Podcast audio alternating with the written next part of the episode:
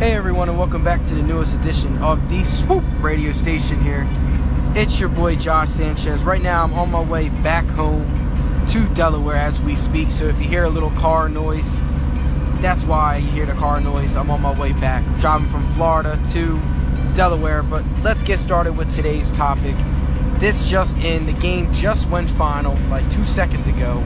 The Kansas City Chiefs that coming into the game were nine or eight and a half point favorites coming into this game. I told you if you betted this game, you bet the Tennessee Titans because you know with the weather and the atmosphere, the Titans were going to keep it close. In the first half, it looked like the Kansas City Chiefs were gonna were going to blow out the Tennessee Titans. They're up 21 to three. Everything I said the Kansas City Chiefs had to do, they did in the first half. They forced two turnovers. They scored in the red zone. They had Kareem Hunt going. He scored in the game. And then all of a sudden, in the second half, Travis Kelce goes down, and Andy Reid does classic Andy Reid, what he always does, folds when the pressure matted, when the pressure matted is on the high. Andy Reid folds, and the Kansas City Chiefs did not score a single point in the second half, not one. I understand Dick LeBeau or LeBeau, my fault. He is an amazing defensive coordinator for the Tennessee Titans. He is a locker room leader, and he is a Hall of Fame coach, hands down. What he what he did in Pittsburgh and what he's doing now with the Tennessee Titans defense and leading that young core of, crew on the defensive side of the ball is second to none. He had a long lock, uh, locker room halftime speech to his defense and to the team, and he gave them a sense of belief. And the Titans came out and totally dominated the second half, and they were the better team. They won 22 to 21. Marcus Mariota did turn the ball over twice in the first half, but he had a clean second half through two touchdowns. He scored his touchdown. It was a fun, it was crazy how he scored. He threw it, it hit off of a Kansas City Chiefs player. He deflected it right back to his hands, and then he scored a touchdown. So I don't know how you rule that. Is that a reception touchdown or is that a passing touchdown to himself? Who knows? But Marcus Mariota took those big step forward, and the Tennessee Titans did a big step forward. They they got a big win in Arrowhead. This is definitely one of the biggest wins if for their franchise within the past decade. Because where have the Kansas, uh, where have the Tennessee Titans been in the past decade? They have been nowhere to be found. But on the other side, you have the Kansas City Chiefs. Another heartbreaking loss. Alex Smith is on his last deal of his contract. What do you do with him? Because you, you guys traded up five spots to get um, the rookie in the NFL draft from he's he's called the gunslinger so that's that's his nickname so. The, it'll be interesting to see what the Chiefs do in the offseason but if you're a Chiefs fan you got to be disappointed but it's classic Andy Reid. I'm a Philly fan I'm used to it.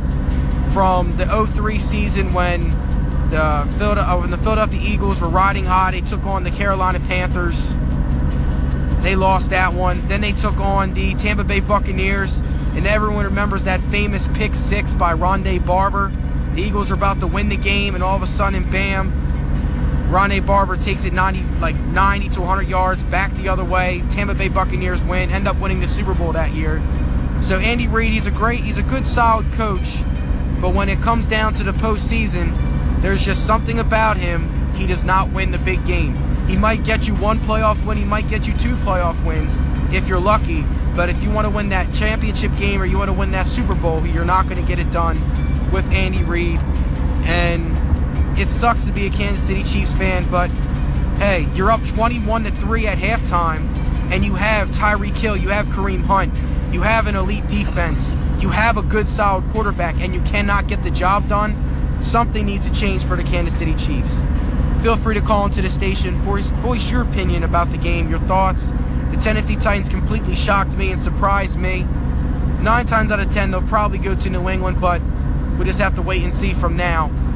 But you can follow Swoop Radio on Instagram at SANN underscore C-H-E-Z-Z.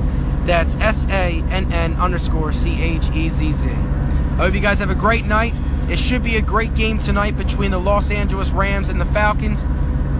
I already made my prediction earlier today, but this is Josh signing off. Swoop!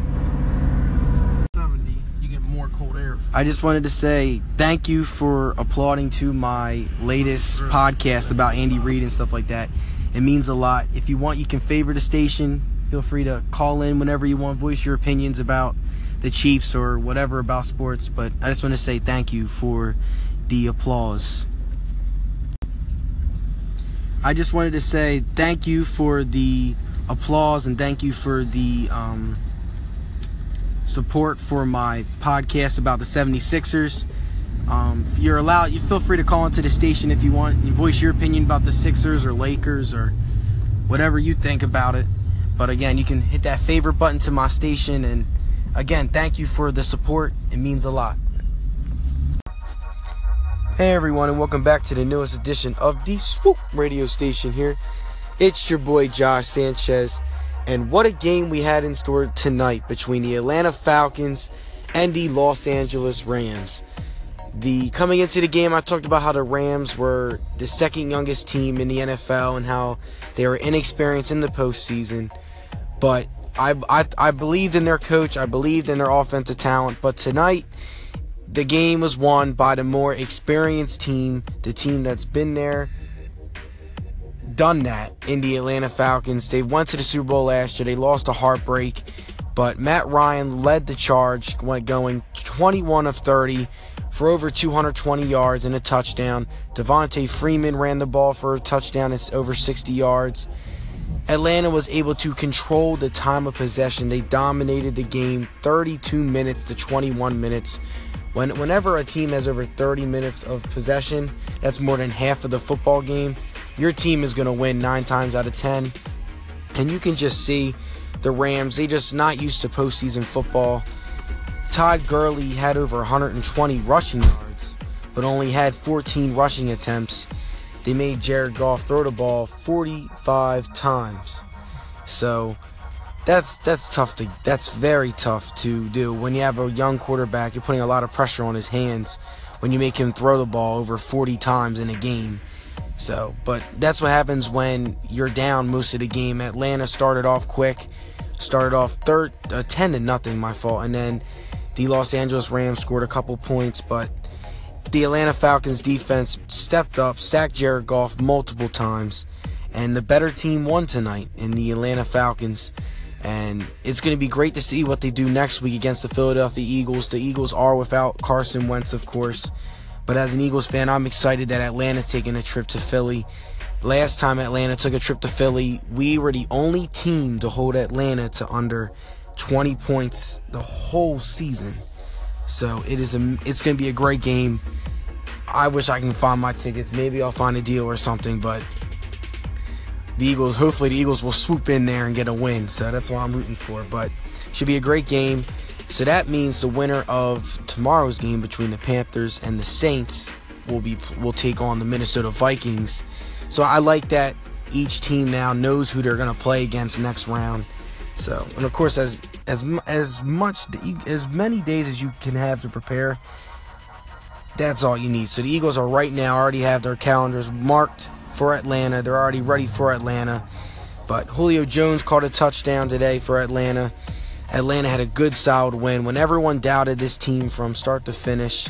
And I talked about their inconsistencies, but this team has always had the talent to make a good run. But feel free to call into the station. I know a lot of Atlanta Falcons fans are celebrating this win. Don't be shy. Show some love. Um, check out Swoop Radio on Instagram at SANN underscore C H E Z Z. That's S A N N underscore C H E Z Z. Hope you guys have a great night. And this is Josh signing off. Swoop!